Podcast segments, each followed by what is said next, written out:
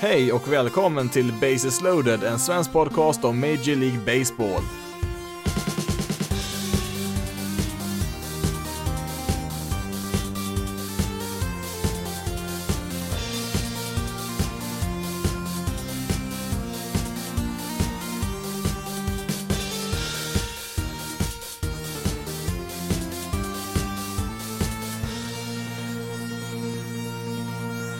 Hej och välkommen till veckans avsnitt av Bases loaded, en svensk podcast om Major League Baseball. Förmodligen det sista avsnittet under den här säsongen. Hade nog tänkt att vänta ut årets World Series innan jag spelar in nästa. Det beror lite grann på eh, såklart hur länge serien går när nästa avsnitt blir, om det blir Ja, det blir väl senast då i slutet på nästa vecka då. Eh, match 6 och 7 spelas eh, tisdag och onsdag nästa vecka då. Det beror som sagt på hur många matcher man behöver spela för att få fram en vinnare här. Men eh, nu ska vi fokusera på just detta avsnitt och det är den 20 oktober, den tisdag när jag spelar in här och det är nu i natt som första matchen spelas mellan Rays och Dodgers natten mot onsdag. Eh, först och främst då ska vi se lite grann hur det såg ut när de eh, tog sig till årets World Series då, alltså Dodgers och Rays. De såg ju ut eh, Braves och Astros på vägen här då i Championship Series då. De gick ju till en sjunde avgörande match i båda de här serierna. Lite oväntat tycker jag ändå. Dels då med tanke på att Rays faktiskt ledde med 3-0 i matcher och nästan höll på att sumpa det där ändå. Och Dodgers, ja, de var ju skyhöga favoriter där, men Eh, Braves skräller ju nästan här, har ju 3-1 överläge i matcher där i serien, sen så vinner ju Dodgers då tre rader eh, verkligen med kniven mot strupen där, så tar de ju serien där med minsta möjliga marginal. Eh, först då om vi ser tillbaka på serien mellan Rays Astros, den trodde jag ärligt talat var över när Rays gick upp i 2-0 i matcher där, jag trodde inte Astros hade någon chans att vända där och ja, ännu mer då när de gick upp till 3-0 dessutom, då känns det som att det, det var godnatt där för Astros, det var kul så länge det var för dem där, men Ja, Astros var ju faktiskt riktigt nära att bli det andra laget någonsin att vända ett 0-3 underläge då i matcher i en bästa 7-serie. Eh, har ju som sagt bara hänt en gång tidigare, det var ju Red Sox gjorde det för en 15 år sedan där mot eh, Yankees, eh, gjorde de, men eh, Ja, det, gick, det räckte väl inte riktigt till där då till, till slut då för Astros, men eh, alltså den här serien hade nog kunnat gått åt vilket håll som helst när man kollade, kollade lite närmare på vad som faktiskt hände. Eh, man kan ju tro att, att Rays var överlägsna där, de vinner tre raka matcher där och liksom har fyra matchbollar i princip här i serien, men eh, eh, kollar vi på hur, hur resultaten ser ut så var det inte mer än tre runs i någon match här som skilde lagen och det var tre matcher så var det bara en run som skilde lagen åt så att det, det kunde, alltså bara någon snedstuds åt ett eller annat håll här så hade ju serien kunnat gått väldigt mycket annorlunda faktiskt. Eh, kollar vi på statistiken så leder ju Astros serien eh, ganska överlägset i både hits och walks och ja, de leder väl i stort sett varenda offensiv kategori som finns i den här serien. Eh, utklassar ju nästan Race faktiskt offensivt, även fast de förlorar serien i sin helhet.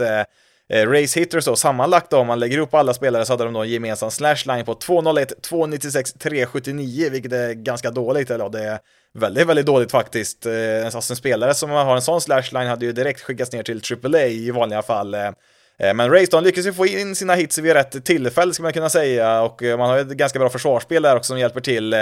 Eh, visst, nu har väl på pappret i alla fall inte Rays eh, världens bästa eh, försvarsspel om man kollar på statistiken i alla fall. Sen är det ju så här med defensiv statistik, då får man ju vara lite försiktig med vad man drar för slutsatser. Det är, det är ganska svårt att mäta defensivt spel, det är det ju, men Eh, det är inte så att de ligger i toppen i de kategorierna som vi faktiskt mäter där och det, det var väl mer så här att eh, Rays spelare, de stod verkligen på rätt ställe vid rätt tillfällen. Alltså kollar man på expected betting average, alltså förväntade betting average som Astros hade i många av de här matcherna så Eh, ja, alltså det, ja det, det, det är ju lätt att säga att det är otur, men eh, eh, Alltså man, man räknar ju ut då på expected batting average, alltså beroende på hur hårt man slår bollen och vilken riktning och sådär, så kan man räkna ut eh, hur många procent av tillfällena som den här bollen trillar ner för en hit under vanliga omständigheter då, så eh, kollar man på flera av Astros-spelarna i serien så hade de ju flera gånger bollar som de klappade till riktigt bra, men så var det ju så att de slog dem rätt på någon försvarare där, så att jag får väl ge lite beröm här också då till eh, Rays, ja det blir väl deras alltså front office då först och främst som har räknat ut eh, vart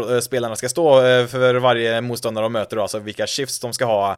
Det är inte så att spelarna själva oftast får välja vart de ska stå, utan de har ju med sig något kort där de kollar på vart de ska ställa sig beroende på vilken slagman som kommer upp där för motståndaren. Och Ja, nu var de som sagt verkligen på rätt plats vid rätt tillfälle. Sen så har de såklart duktiga försvarsspelare också. Alltså William Dames där på shortstop, han ser ut att ha Eh, höjdpunkter där defensivt varenda match i princip och Manuel Margot hade ju någon riktig ja, vansinnig catch där. Han gjorde ju nästan en handvolt ut över över staketet där ute på, ja, det var inte läktaren, men det var någon gång utanför planen han hamnade på där och Kiermaier hade väl också någon catch där, så att eh, det är väl lite av en kombination av flera saker där också som gör att Race blir framgångsrika här och eh, det var väl kanske också ett tecken på att eh, Astros hade hyfsade chanser att faktiskt vända den här serien med så mycket otur som man faktiskt hade här, eller ja, som sagt, det här ordet otur, det kan man ju eh, tolka på lite olika sätt här, eller om det är något annat som var inblandat här, men eh, i, regel då så eh, brukar ju sådana här saker eh, jämna ut sig ju mer matcher man spelar, så att det var väl kanske inte så jättekonstigt att Astros började vinna lite matcher då med tanke på hur, hur jämn den här serien faktiskt var. En annan spelare som utmärkte sig defensivt i serien, eh, det var ju Astros Jose Altuve, tyvärr då på ett mer negativt sätt då. Han eh, kastade ju bort lite bollar här som eh, var ganska avgörande faktiskt i match 2 och 3 framförallt.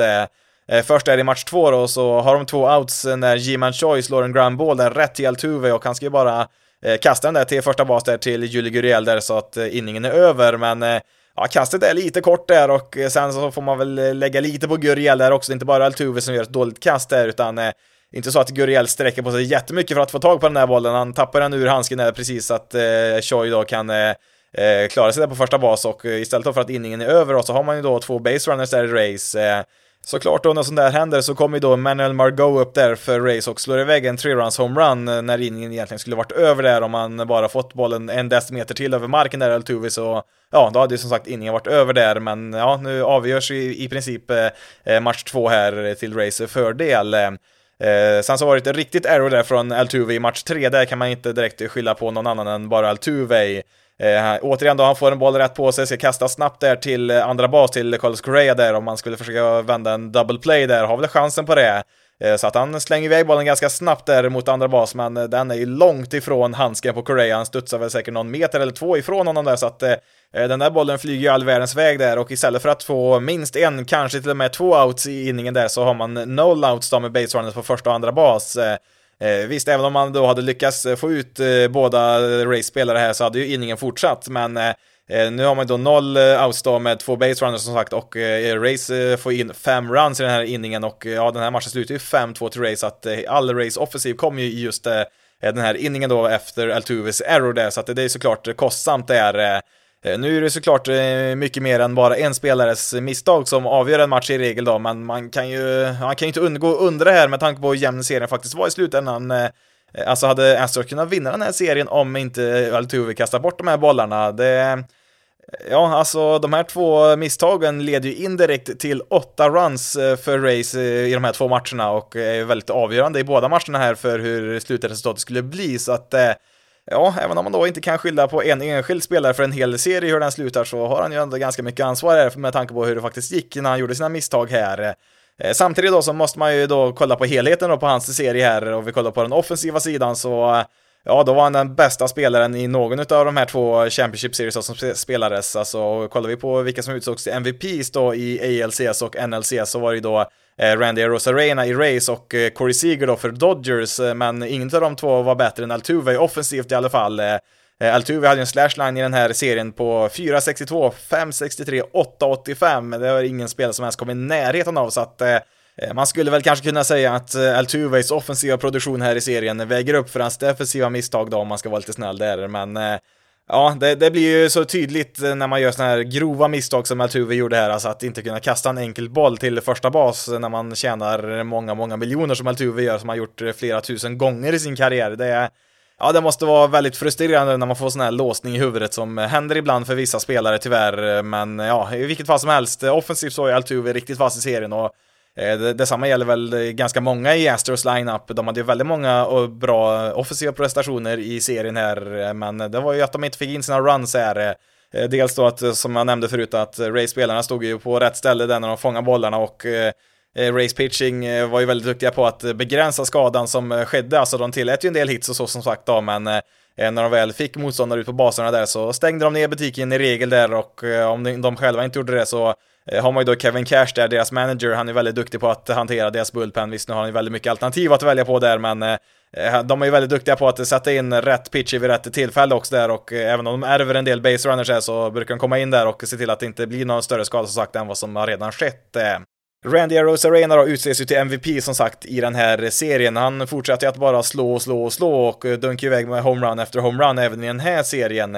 Jag kommer nämna honom lite mer här senare när jag pratar om eh, deras eh, World Series här mot Dodgers. Eh, men en annan spelare jag vill lyfta fram här från Race som har blivit lite av en oväntad, inte hjälte, men oväntat produktiv spelare här i slutspelet. Det är deras catcher Mike Sunino som Ja, ska vi vara helt ärliga, sen han kom hit för två år sedan då till race så har han varit bedrövlig offensivt, men nu har han väl fyra homeruns i det här slutspelet, ett par stycken här mot Astros och ett par stycken här som har kommit eh, verkligen vid rätt tillfällen i matcher. Han hade ju en solo-homerun där i match 7 här mot Astros som gjorde att det, det blev 3-0 där i den matchen. Eh, eh, och kolla på deras pitching där då, deras rotation framförallt. Alltså visst, eh, man pratar mycket om, om Blake Snell och eh, Tyler Glasnow men alltså, jag tycker väl att Glasnow, han har ju inte riktigt eh, visat att han förtjänar att vara ett av de här toppnamnen som man nämner. Alltså, han har ju Eh, en av ligans, eller kanske till och med ligans vassaste fastball eh, när han kastar den, men han har ju inte någon jättestor pitchmix där, utan eh, han kastar i princip bara två olika kast. Han har sin four-seamer som han kastar 60% av gångerna och sin curveball som han kastar 36% av gångerna. Han har en change-up också som han kastar 3% har han gjort i år, men i princip då så använder han ju bara två stycken olika kast och det är Ja, det är lite för lite för en starting pitcher i regel. Alltså, man brukar väl behöva en tredje pitch för att vara riktigt effektiv som starting pitcher då. Det blir väl kanske lite för förutsägbart om man inte eh, varierar sig mer än man gör och eh, sitter man där och väntar på en specifik pitch och ja, om det bara finns två stycken att välja på så lär man väl gissa rätt till slut. Så att det, det har inte riktigt funkat helt och hållet där för för Glasnow. Kollar man på hans, hans lagkamrater då, Snell och Morton, så har de lite mer variation i alla fall.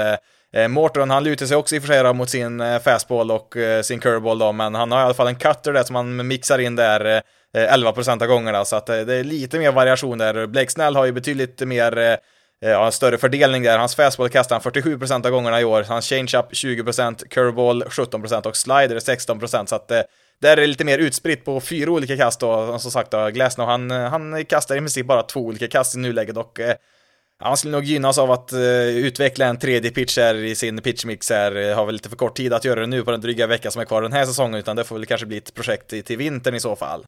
Även Blake Snell då har väl inte, jag ska inte säga att han har varit dålig, det har han inte varit, men eh, han har väl inte briljerat på något sätt heller. Han eh, har ju ganska svårt att eh, kasta långt in i matcher. Sen visst, det är väl inte hans val när han blir utplockad och så då, men är det någon som just nu sticker ut i deras rotation så är det ju Charlie Morton. Han är väl Ja, alltså jag skulle nog säga att han är deras ace just nu, deras viktigaste pitcher där som startar två matcher där mot Astros, tillåter inte en enda run på de två starterna och en av dem var ju då sjunde avgörande matchen där. Eh, det är, det, ja, det är en situation som han är van i. Han har kastat i fyra stycken eh, matcher som, som det är vinna eller försvinna då för båda lagen och han har vunnit alla fyra av de matcherna. Det finns några som har gjort det två gånger i sin karriär, men Morton är den enda någonsin som har gjort det tre och fyra gånger.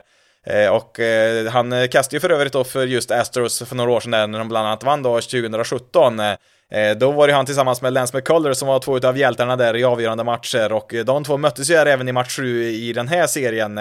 2017 där och så startade ju Morton i ALCS där match 7 mot Yankees och sen så kom ju McCullers in som en closer där och stängde den matchen när de gick vidare och sen då i World Series där som efterföljer då i match 7 mot Dodgers Eh, då var det McCullough som istället startade och Morton som stängde den matchen eh, när de vann den avgörande matchen. Så att eh, de var ju två riktiga hjältar där för Astros 2017. Nu möttes de då i helgen här då i match 7 som motståndare och McCullers han kom ut redan i fjärde inningen med tre runs tillåtna. Och Morton då han kastade 5,2 innings med noll runs tillåtna, bara två hits där. Så Morton han är ju enorm här för Race som Eh, alltså de har ju väldigt bra pitching överlag, alltså de är väldigt allround så de har ju i princip varenda typ av pitcher som man kan tänka sig, men ja, Morton han eh, ligger på en lite högre nivå än de allra flesta just nu. Ja, så där har vi det. Race vidare då på sju matcher till sin andra World Series i lagets historia. De eh, gick ju dit 2008 när de förlorade mot Phillies, gjorde de, så att de har ju aldrig vunnit än. Och som jag nämnde i förra veckans avsnitt, jag kommer inte prata så mycket om de här lagen som åker ut, utan det får vi prata lite mer om Eh, när säsongen är över och vi summerar saker och ting, man kan väl snabbt bara nämna att jag tycker Astros ska ha en eloge för vad de faktiskt har presterat i år. Eh, eh, sen visst, de är ju hatobjekt nummer ett just nu i MLB, det har de ju bara ingen annan än sig själva att skylla när det gäller just det då, men ja, samtidigt, det blir ju lite intressant när man har ett sånt här hatlag som alla utom deras egna fans då verkligen vi sitter och hoppas att de ska förlora så här. Det blir ju en bra och intressant storyline det också såklart, som sätter lite guldkamp på slutspelet här också, så att det var väl kanske bra att de gick så pass långt som de gjorde här ändå, ur den synvinkeln. Eh, eh, men ändå, jag tycker ändå att eh, de ska få beröm för vad de har gjort i år. Mycket skador har det ju varit där, framförallt deras pitchers har ju varit Eh, ja, det har i stort sett bara varit rookie som kastar för dem i år. Ja, det är ju Granky då, McCullers har ju varit med ett tag då, men i, förutom de två så är det ju i stort sett bara rookie som har kastat för dem och kastat väldigt bra, så att det har ju varit en intressant eh, eh, storyline det är också att följa hur de har lyckats trots eh, de bakslagen där på just den lagdelen, så att eh, eh, i sin helhet så tycker jag ändå att Astros ska vara nöjda att de gick så långt som de faktiskt gjort i år.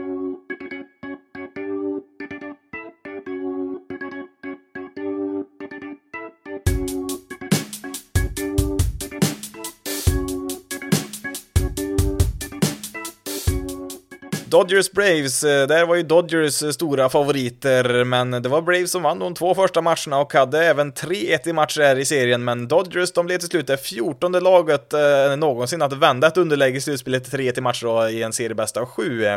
Eh, senast som det hände var ju när Cubs vände mot Indians där i 2016 års World Series. Eh, eh, men det satt långt inne som sagt där för Dodgers som med minsta möjliga marginal får vi säga går vidare här de också. Två väldigt jämna serier, eller ja, Eh, Astros Race var väl en tajtare serie, det var det ju. Det var ju några matcher mellan Dodgers Braves som det var lite stora siffror där åt ena hållet, men eh, ja, det var spännande här också såklart. Eh, det är väl varje serie som går till en sjunde avgörande match. Eh, eh, lite oväntat så var det ju Braves pitching som var riktigt bra här i slutspelet för dem. Jag trodde aldrig de skulle gå så här långt eh, med deras pitchers. Eh, dels de med Soroka skada och Cole Hamels, han startade väl en match där innan han gick i sönder en gång till. Eh, men ja, eh, Max Fried då, han har ju spelat riktigt bra i år och sen Ian Anderson, rookien där, kom upp och gjorde det bra. Eh, Bryce Wilson gjorde ju en bra start här också för, för Braves mot Dodgers här, så att på den sidan bollen så kan ju inte Braves klaga, där har man väl överpresterat, får man väl säga lite grann i alla fall. Eh, deras offensiv då, den har ju varit väldigt bra eh, hela året här, men det är väl lite på den lagdelen man faller här de sista matcherna här. På de tre sista matcherna som Dodgers vinner alla tre så eh, producerar de bara sju runs. Det är lite för klent, alltså knappt två runs per match. Samtidigt så snittade Braves i de fyra första matcherna nästan sju runs per match då, så att det är väl lite grann offensiven som sviker de där på slutet här, samtidigt som Dodgers pitcher ska väl ha lite beröm där för att de tar tag i saker och ting. Eh, för övrigt bara tre hits där i match sju för Braves, eh, är också lite klent såklart i en så viktig match, eh, men ja, den match sju var ju för övrigt väldigt jämn den också, trots att det inte var så mycket hits där från Braves sida. Men det fanns några saker att kolla närmare på här också i den här serien. Först och främst Julia Urias väldigt imponerad av, det gäller väl egentligen hela slutspelet. Twittrade ut och skrev lite i Facebookgruppen om, om honom här, men att Dodgers, de har ju använt honom på väldigt mycket olika sätt. Alltså han är väl egentligen en starting pitcher, men han har ju använts i princip varenda roll som finns. Eh, eh, han har eh, varit med i fyra matcher i slutspelet så här långt i år, minst en gång i varje serie, en gång mot Brewers, en gång mot Padres och två här då mot Braves senast. Och som sagt då, han har använts på fyra olika sätt i de här matcherna, så han har startat en match har han gjort, han har kommit in som en bulk pitcher efter en opener i ena matchen, han kom in som en middle reliever i innings 5, 6, 7 och eh, senast där då i match 7 så kom han in eh, i sjunde inningen och stängde matchen så att han var i princip en closer skulle man kunna säga där också. Eh, visst, nu var han inte en traditionell reliever i de där matcherna då när han kastade tre innings då, men ändå, alltså han har kommit in i inning 1, 2, 5 och 7 i, i slutspelet än så länge. Det Ja, det är inte varje dag man ser en pitcher få så eh, olika uppdrag egentligen. Alltså han har ju då kastat tre och fem innings i sina matcher, då, så att han är ju en hybrid då får jag ju säga mellan starting pitcher och relief pitcher och eh, det har han gjort väldigt, väldigt bra. Han har bara tillåtit en enda earned run så här långt i år, ERA på 0,5 då på de här matcherna, så att eh, eh han har ju varit lite av en eh, bortglömd hjälte här i bakgrunden får vi säga, alltså som inte har fått de stora rubrikerna. Han har ju verkligen gjort allt som Dodgers har krävt av honom här. Eh, och framförallt då här i match 7 här mot Braves, alltså eh, han kom in som sagt i sjunde inningen där och går ju då 7, 8, 9. Det ser man ju inte speciellt ofta och eh, det var nog ganska många som undrade varför man inte satt in en closer där, framförallt i, i, i nionde inningen där, men eh, ja, Dave Roberts där, han litar på, på Urias där att han ska fortsätta vara lika dominant som han varit under hela slutspelet där och eh, ja, det lönar sig här när han eh, säkrar Dodgers seger där i match 7 så att Eh, Eh, ja, ehm, det har ju varit lite struligt för honom på sidan av planen, det har det varit, så att han är väl ingen ängel så, det är han ju inte, men på planen så, ja, där måste man ändå lyfta honom här från den här serien och ja, egentligen hela slutspelet då för Dodgers sett. Likt Astros då, så tycker jag ändå att Braves får vara nöjda med i, i helhet då hur säsongen slutar här. Det är såklart eh, jättetråkigt att eh, liksom snubbla på målsnöret här när man dessutom då leder med 3-1 i matcher här mot Dodgers. Men ja, med tanke på vilka förutsättningar man haft i år så tycker jag som sagt att eh, Braves ska vara ganska nöjda med hur det faktiskt gick i år och de har ju en väldigt ljus framtid eh, framför sig här. Eh. Men det var ju ändå några situationer där som man tänker att, ja, tänk om det hade gått lite annorlunda här, då hade nog den här serien kanske sett lite annorlunda ut också, vi kanske hade haft Braves i en World Series i år. Om vi kollar först då på match 7 där, som kanske har den mest avgörande händelsen, Eh, var väl i fjärde inningen där när Braves har eh, två stycken base runners där på andra och tredje bas där, det är väl Dansby Swanson och Austin Riley eh, som står på baserna och det är Nick Markakis som står där och slår och han gör väl, han gör väl det enda han inte får göra där. Eller ja, får och får göra, det är väl inte hans fel att det blir som det blev här helt och hållet då, men han slår ju en boll rätt på Justin Turner som står där mellan andra och tredje bas där, så att han kan ju snabbt kasta bollen hem till, eh, till catchen där och så blir en rundown där för Swanson då, eh, mellan eh, tredje bas och hemplattan. Eh, till slut då så får Justin Turner ut honom där, han slänger sig efter, efter Swanson där och får väl en handske precis på honom där och Samtidigt då så har ju Riley inte lyckats ta sig till tredje basen så att han kommer ju dit väldigt, väldigt sent och då hinner ju då Dodgers att eh, lägga ner handsken på honom och där också så att de får ju två outs här, Braves, innan de har ett guldläge att utöka sin ledning som de faktiskt hade vid det här läget i matchen. Eh, såklart lite otur här också inblandat, alltså Swanson hade väl fått tecken på att så fort han såg Mark Hakis få kontakt med bollen skulle han sticka hem där och ja, nu blev det ju som det blev här då, att eh, bollen kom då rätt på en Dodgers-spelare och ja, jag tror väl egentligen så hade väl nog Swanson hunnit, tillbaka till tredje bas där om han hade väntat vänt om direkt då, för att eh, Turner, han stod ju verkligen mitt emellan andra och tredje bas där, så att han hade ju en bit att ta sig tillbaka där till tredje bas då för att få ut honom då, men eh, Eh, ja, som sagt, eh, det, är lätt att vara efterklok här. Det är väl kanske framförallt Austin Riley måste ju verkligen ta sig till tredje bas snabbare där när eh, Sonson är i en rundown där. Då finns det ingenting att vänta på det. Då måste han bara ta sig dit så snabbt som möjligt. Istället så får ju Braves nöja sig med att ha kvar sin ledning där med en run och så är det då Kiki Hernandez och Cody Bellinger slår en varsin solo-homerun där som gör att Dodgers tar ledningen där senare i matchen och ja, det blir väl 4-3 där till slut som Dodgers vinner med. Eh, och ja, då har väl eh, båda lagen sumpat väl en del chanser. Det blir väl lite extra tråkigt då för Braves då eftersom de åker ut här då. Eh, kom ihåg det från match 6 bland annat, en annan situation där när Braves har lyckats få bases loaded där mot Walker Bueller och noll outs. I ett sånt läge så måste man ju få minst en, helst två runs när det är just noll outs där, men Bueller han Ja, han lägger in extra växlar och lyckas på något sätt klara sig ur den situationen utan en enda run där också, sån här viktigt läge i den här serien. Eh, för övrigt är det i samma match så hade ju Max Fried en riktig mardrömstart där till ett tre runs i första inningen och var nog inte långt bort att de plockade ut honom där, men eh, de gav han en chans till där och han kom tillbaka riktigt starkt där. Det är inte lätt att eh, komma tillbaka efter en sån start, men han får kasta ända till sjunde inningen, han får två outs till och med i sjunde inningen där utan att tillåta några mer runs där. Hade man då lyckats med den där situationen med bases loaded där mot Bueller där tidigare i matchen så kanske den här matchen slutar på ett annorlunda sätt och Eh, vi kanske då pratar om Max Fried som en matchhjälte här som tar Braves eh, till en World Series efter den där taskiga starten. Eh, men så blir det ju inte, utan det är Dodgers som på något sätt lyckas krångla sig ur den här väldigt jobbiga situationen som de satte sig i här. Ska vi tillägga då att Dodgers, även de hade flera sådana här situationer, de hade mycket base runners som de strandade där ute vid flera tillfällen, så att det är såklart en del tillfälligheter också som avgör, men ja, även om då Rays Astros kanske var en lite jämnare serie så Eh, kan man nästan plocka ut några enstaka händelser i några enstaka matcher som hade kunnat ändra den här serien också helt och hållet, även om det var några enstaka matcher som eh, var lite ojämna så rent resultatmässigt, så att eh, det är inte många händelser man behöver ändra på i den här serien för att eh, det skulle bli ett helt motsatt resultat här. Innan vi lämnar Braves bakom oss här för i år så vill jag ju snabbt också nämna Ian Anderson här återigen. Jag har ju pratat om hans succésäsong, eh, hans rookiesäsong både i grundspelet och i slutspelet. Eh, inledde ju med tre stycken slutspelsmatcher utan att tillåta en enda run, men till slut då så kom det ju här i, i match sju då, kom ju hans första runs här Eh, två runs på tre innings blir det där till slut och eh, det innebär att eh, hans slutspelsdebut då i år går 17,2 innings i rad utan att tillåta en enda run och det är han faktiskt tredje bäst på genom tiderna och jag tror nog inte att Braves hade gått så här långt utan honom så att Ja, en stor eloge här till Anderson som bara kastar sex matcher i grundspelet då i sin MLB-karriär innan han kommer in här i slutspelet och är en av Braves absoluta nyckelspelare här i slutspelet. Seriens MVP, det utsågs ju Dodgers eh, shortstop eh, Corey Seager till, eh, hade en slashline på 3.10, 3.33, 8.97, 5 homeruns i den här serien. Första i National League med så många homeruns i en och samma slutspelsomgång.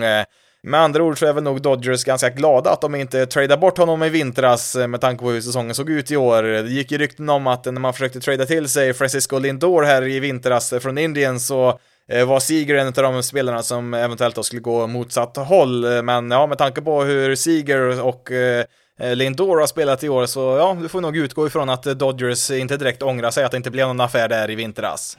Freddie Freeman lifts this one way up there. It was like Betts didn't see it at first. Now goes back, jumps and he does it again. Mookie putting his stamp all over the NLCS defensively. Jag måste ju också nämna Mookie Betts här också. Han har väl kanske inte utmärkt sig jättemycket offensivt här i serien mot Braves, eller ja, han har väl slagit okej, okay, men eh, framförallt defensivt så har han ju däremot dykt upp en hel del eh, highlights. Eh, eh, bland annat så hade han en riktigt bra catch här tre matcher i rad, match 5, 6 och 7, alltså de tre sista matcherna som Dodgers vinner i serien. Framförallt den sista är i match 7 som hörde i ljudklippet där, han rånar ju Freddie Freeman från en homerun där, den Ja, jag är ganska säker på att den bollen hade trillat ut där om inte han hade fått upp handsken där. Hade väl en från Ursuna där i match 6 tror jag som eh, Ja, den bollen hade väl nog hållit sig kvar inne på planen om han hade missat, men han lyckades ändå få upp handsken där, ryggen ända in i outfieldväggen där och avslutar in igen så eh, även om han inte då eh, briljerar med slagträet här mot Braves så visar han ju varför Dodgers betalar de här stora pengarna som de gjorde här nu inför säsongen. Eh, Eh, han är ju riktigt bra på båda sidor av bollen, eh, är kanske den bästa eh, rightfieldern i, i ligan just nu.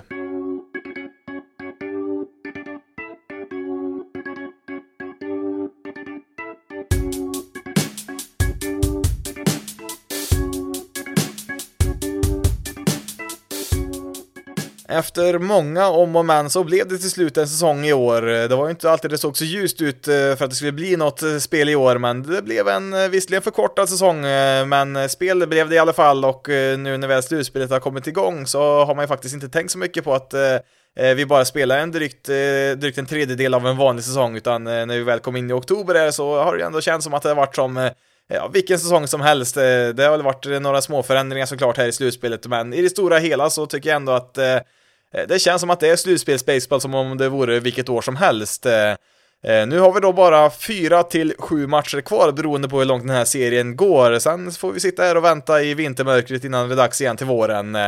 Race Dodgers alltså då, och ja, jag hoppas väl såklart att även den här serien går till sju matcher från ett underhållningsperspektiv. Jag förstår väl om man håller på något av de här lagen att man kanske vill få ett avgörande lite tidigare än så, men Ja, som neutral åskådare så är det såklart man vill se alla sju matcher. Mer baseball är ju bara bra såklart och ja, mer spänning är ju också bara bättre. Eh, men med det sagt så är väl mitt spontana tips att eh, Dodgers tar det här i sex matcher. De är ju stora favoriter även i det här mötet, eh, helt klart.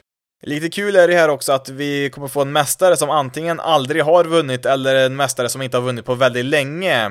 Eh, Race då har ju inte vunnit eh, som sagt då sen eh, de grundades eh, på 90-talet. Eh, har ju varit i en World Series i 2008 då när de förlorade mot Phillies. Eh, eh, Dodgers då, de har ju, ja de har inte vunnit under hela min livstid. Eh, de vann ju senast 88, jag är född 89 så att eh, det är väl lite på tiden där, framförallt för ett storlag som Dodgers.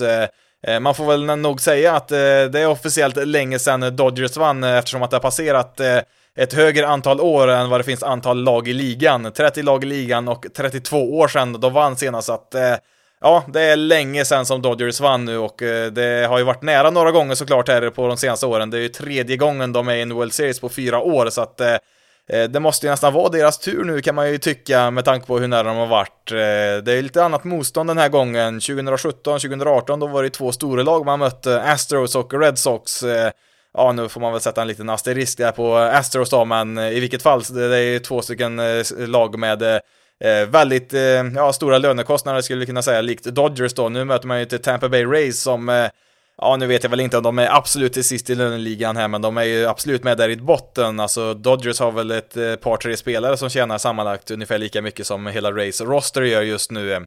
Eh, men det ser väl ändå ut som att eh, Race koncept är väl något andra lag vill härma, för att eh, kollar vi på de fyra sista lagen som har kvar här i slutspelet så är det tre av de lagen som vars front office som styrs av Andrew Friedman eller någon som jobbar under honom när han var i Tampa Bay Race.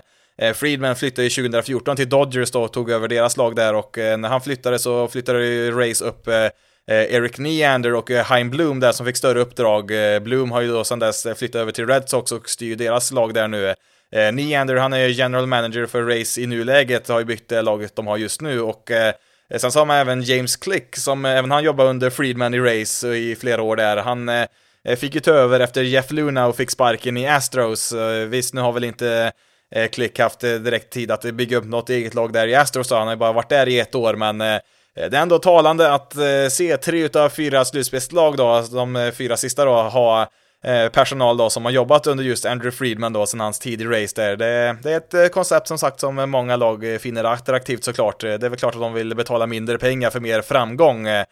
Som sagt, Race är ett av lagen som konstant har lägst lönekostnader och Ja, det kan man ju tycka vad man vill om. Det, det är ju såklart intressant att se ett lag som Race då lyckas så är bra med så lite lönekostnader, men samtidigt så kan man väl tycka att det är väl bra om spelarna kan eh, få betalt där de är värda.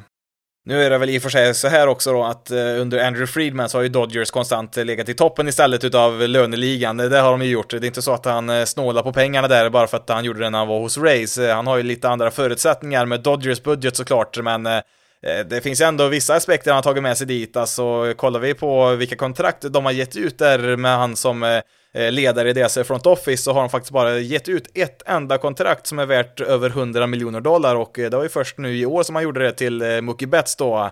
Eh, visst, nu har man ju även tradat till sig då David Price då i traden där för Mookie Betts då. Han har ju också ett kontrakt som tekniskt sett är värt eh, mer än 100 miljoner dollar då, men det var ju inte något som eh, Dodgers gav, det var ju Red Sox som skrev det kontraktet.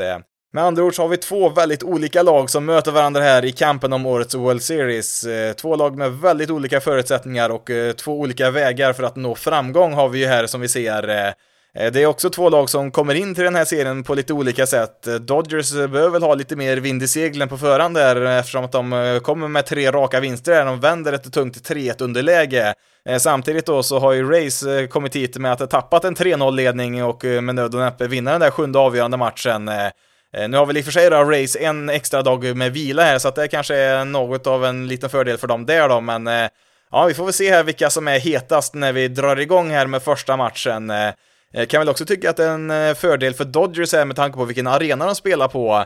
De spelar ju Texas Rangers nya arena i Arlington i Texas där och Eh, alltså Dodgers har ju spelat dels i grundspelet en några matcher mot Rangers och sen har de ju spelat eh, efter wildcard-omgången där som spelat alla sina matcher mot Padres och Braves då på just den här arenan eh, eh, i slutspelet då och eh, alltså Rays, de har aldrig spelat i den här arenan förut, den är helt ny för i år och eftersom att eh, Rangers var i den västra divisionen så fick de inte spela några grundspelsmatcher mot varandra så Rays har ju liksom aldrig varit på den här arenan förut. Eh.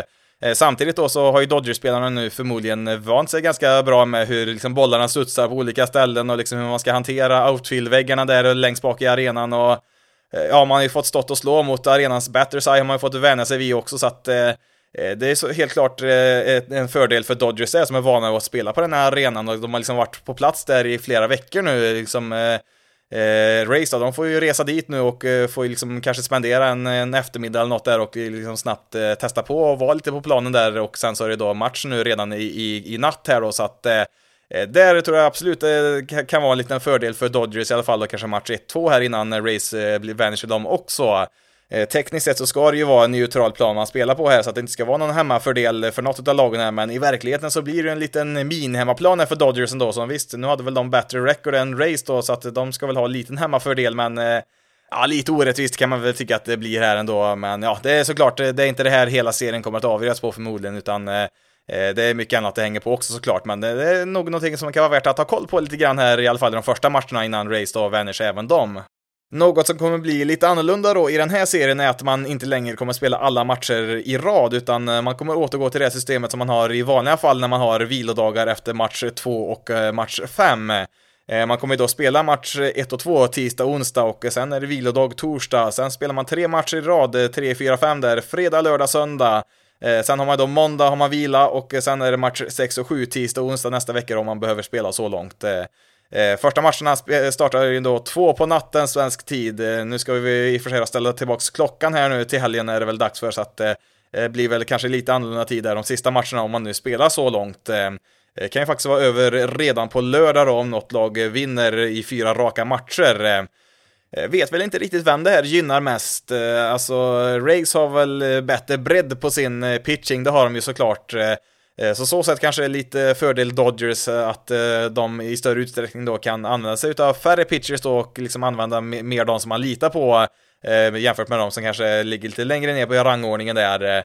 Men samtidigt, Rays, de vill ju väldigt gärna använda sina pitchers i olika matchups, alltså att sätta in liksom pitchers som passar väldigt bra mot olika typer av slagmän som de möter och ja, får de lite extra vila så har ju Rays mer alternativ att använda i sin verktygslåda där i, i matcherna, så att eh, kanske en fördel där också för dem istället. Eh, jag vet inte riktigt faktiskt eh, vem det här gynnar mest. Eh, eh Rays har väl fördelen på pitching-sidan i alla fall oavsett. Eh, sen är det väl inte så att Dodgers ligger jätte, jättelångt efter, det tycker jag väl inte, men det är inte så att Dodgers är lika dominanta på pitching-sidan som de är offensivt i alla fall.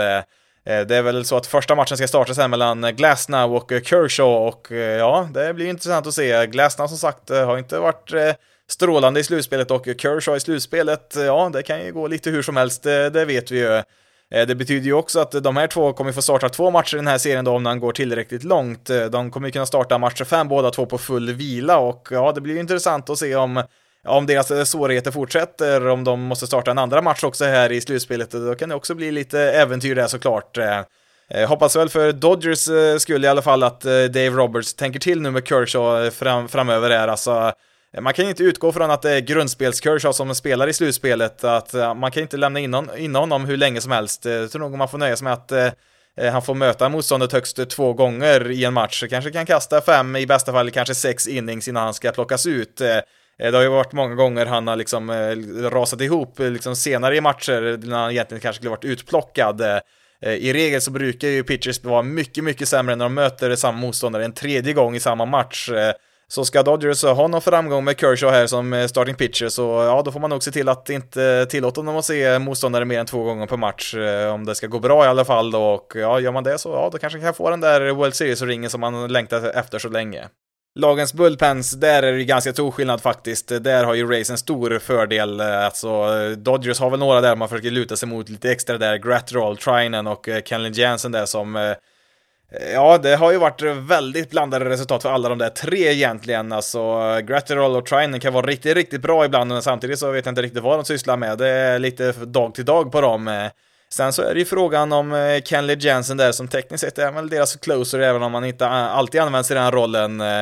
Eh, han är ju svajig såklart, men han eh, var i stort sett felfri i tre matcher som han spelade mot Braves här. Gav inte upp en enda hit eller en walk eh, mot Braves faktiskt på de tre matcherna. Snittade under 10 kast per inning, så att han har väl en positiv trend, det har han ju, men det är långt ifrån stensäkert där bakom, bakom deras starters. Det är väl då Julio Urias där då, beroende på hur man använder honom. Han kan ju lika gärna vara en starting pitcher, men han har ju visat att han kan ju briljera även som relief pitcher, så att han kan säkert äta upp en del innings där i, i båda roller där som starter och relief pitcher.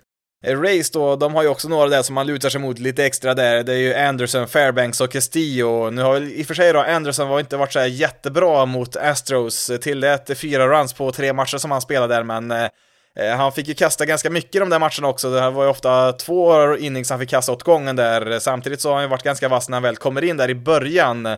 Eh, alltså utav alla base runners som han har ärvt då från eh, pitchern som var inne innan honom så har han inte tillåtit en enda utav dem att eh, komma runt för att springa in en run, så att han kan vara riktigt vass också, sen har han som sagt då fått kasta ganska långt i vissa matcher då som kanske inte gynnar hans spel då som reliever. Ehm.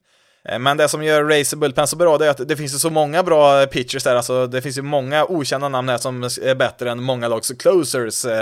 Eh, ta till exempel John Curtis, eh, vem i all världen är det kanske du undrar nu? Ja, det kan man ju fråga sig. Han släpptes eh, från Phillies som free agent förra sommaren för att han inte var tillräckligt bra där och skrev på inför den här säsongen då med Rays och har gjort mindre än 20 innings i karriären i MLB.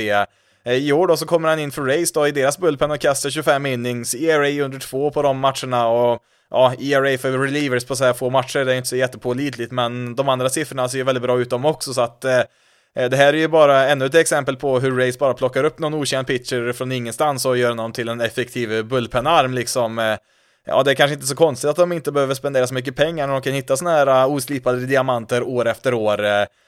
Han har ju bra siffror här i slutspelet också om man räknar bort det första slutspelsmatchen där, tillät fem runs där i match mot Yankees där i den serien, men sen dess så har han bara tillåtit en enda run på fem matcher. Eh, får väl säga så här att Dodgers måste nog slå till tidigt här i serien. Eh, det är väl nog deras nyckel till framgång här. Alltså Rays, de har haft ledningen efter sjätte inningen 37 gånger i år och bara förlorat en av de matcherna. Eh, så att det är väl mot deras starting pitchers de behöver få sina runs där för att när väl Rays bullpen kommer in då Nej, då är det inte lätt att eh, ta sig förbi om man ligger under. Det är väl lite samma sak som Royals där för en fem år sedan när, när de vann. Eh, när, när väl deras bullpen kom in där, då, ja, hade man inte ledningen då, då var det i stort sett kört där, så att eh, eh, man behöver nog hitta lite hål där i deras starting pitching där från Dodgers sida om de ska ha chansen här, eller ja, nu tror jag väl i och för sig att eh, eh Dodgers lineup är väl eh, lite vassare än de flesta andra lagen, så att det kanske inte är en lika stor faktor då för, för, för dem då, men Eh, om jag vore Dodgers så skulle jag nog föredra att ha ledningen när, när Racer Bullpen kommer in. Lite snabbt här då offensivt så där är det helt klart eh, fördel eh, Dodgers, ganska stor skillnad faktiskt. Eh, man har ju två stycken giganter här som möter varandra från årets slutspel. Det är ju Corey Seager mot Randy Rosarena. Eh, inte för att eh, Corey Seager är någon gammal veteran här, men han är ju helt klart den mest rutinerade utav de här två. Eh, Seager har ju 541 matcher i MLB mot 42 för Rosarena och då är ändå är Rosarena bara ett år yngre där. Eh, Aros Arena kom ju faktiskt upp först 30 augusti i år, spelade i princip då bara en månad på säsongen då innan slutspelet. Eh, nu hade det visserligen då med eh, en covid-19-diagnos som han fick där som gjorde att han kom igång lite sent där, men sen han eh, kommit upp här så, ja, han har inte gjort något annat än att bara slå och slå och slå.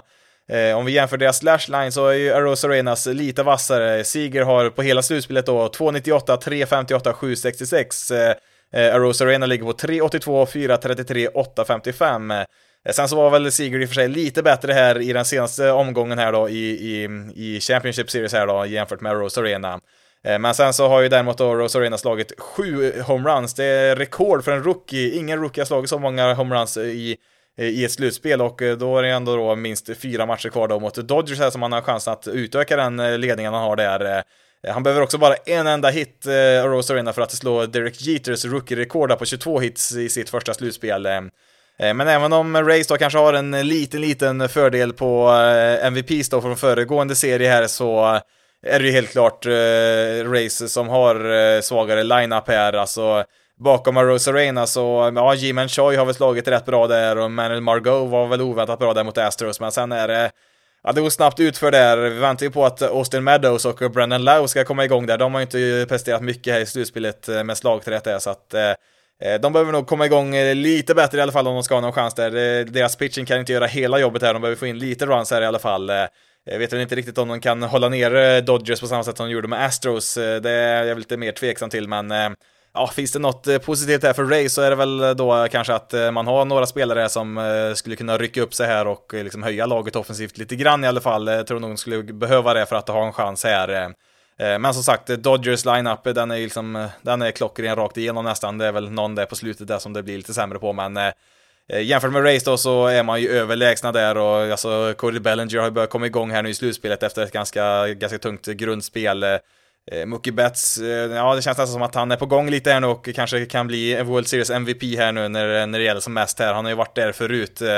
Eh, så att, eh, ja, jag, jag, tror som sagt på Dodgers i den här serien. Jag tror att de tar det här i sex matcher och jag skulle inte bli förvånad om de tar det tidigare heller, men eh, då trodde jag ju samtidigt att de skulle göra sig av med Braves betydligt tidigare än vad de faktiskt gjorde, så att ja, det kan ju som sagt hända precis vad som helst där, så är det ju. Men Dodgers är fortfarande favoriter och jag tror nog att de fixar det till slut och får sin efterlängtade World Series-ring här nu efter 32 år. Till sist då innan vi avslutar eh, veckans avsnitt eh, så vill jag ju bara eh, igen då säga att har man möjlighet att se de här matcherna live så gör gärna det. Det, det blir skillnad att se live och i efterhand. Nu är det såklart inte så lätt när matcherna sänds mitt, mitt i natten då, men har man möjlighet som sagt så rekommenderar jag starkt att man gör det. Jag kommer ju själv i alla fall att kunna se från match tre där, som börjar på fredag, har ju ett höstlov, jobbar ju som lärare som jag nämnt tidigare. Det, Eh, det var ju skönt att ha höstlov som, eh, som elev, men eh, ja, nu är det nästan skönare i vuxen ålder att eh, kunna ta en vecka ledig här precis när man har en World Series att titta på också, så att eh, allt som återstår just nu för mig i alla fall, det är att det ska bli en sju matcher lång serie här så man kan utnyttja den här ledigheten eh, maximalt. Då får det räcka här för veckans avsnitt eh, med bara fyra till sju matcher kvar på den här säsongen innan vi får ett långt vinteruppehåll igen. Eh, återigen kommer väl återkomma med eh, nästa avsnitt när den här serien är över. Får vi se när det blir. Det blir ju tidigast på jag ska säga tidigast lördag kan den här serien vara över och kan ju fortsätta då ända till onsdag nästa vecka så att Eh, finns det inget avsnitt där eh, måndag, tisdag nästa vecka så beror det väl förmodligen på att serien fortfarande pågår där så att Eh, Eh, vi väntar med nästa avsnitt då tills eh, årets säsong är avgjord och eh, sen får vi se vad som händer efter det. Jag kommer väl säkert göra något avsnitt eller två som summerar säsongen då, lite tillbakablick även på de andra lagen som inte har spelat på ett tag och Kanske också en liten framåtblick och se lite grann på vilka free agents som finns tillgängliga och lite sånt där, men ja, det, det ligger längre in i framtiden det. Du kan följa Basis Loaded på Twitter, Facebook och Instagram. Du letar upp basisloaded.se. Du kan även mejla till basisloaded.se gmail.com. Har du tid, lust och möjlighet att betygsätta den här podcasten och skriva omdömen på din podcastapp så är det väldigt uppskattat för det hjälper andra sen att hitta den här podcasten eh, då det hjälper podcasten att komma upp på olika topplistor. Men nu har jag pratat tillräckligt för idag. Mitt namn är Jonathan Fabri. Tack så jättemycket för att du har valt att lyssna på detta avsnitt av Basis loaded. Eh, ni får det så bra där ute, så hörs vi i nästa veckas avsnitt.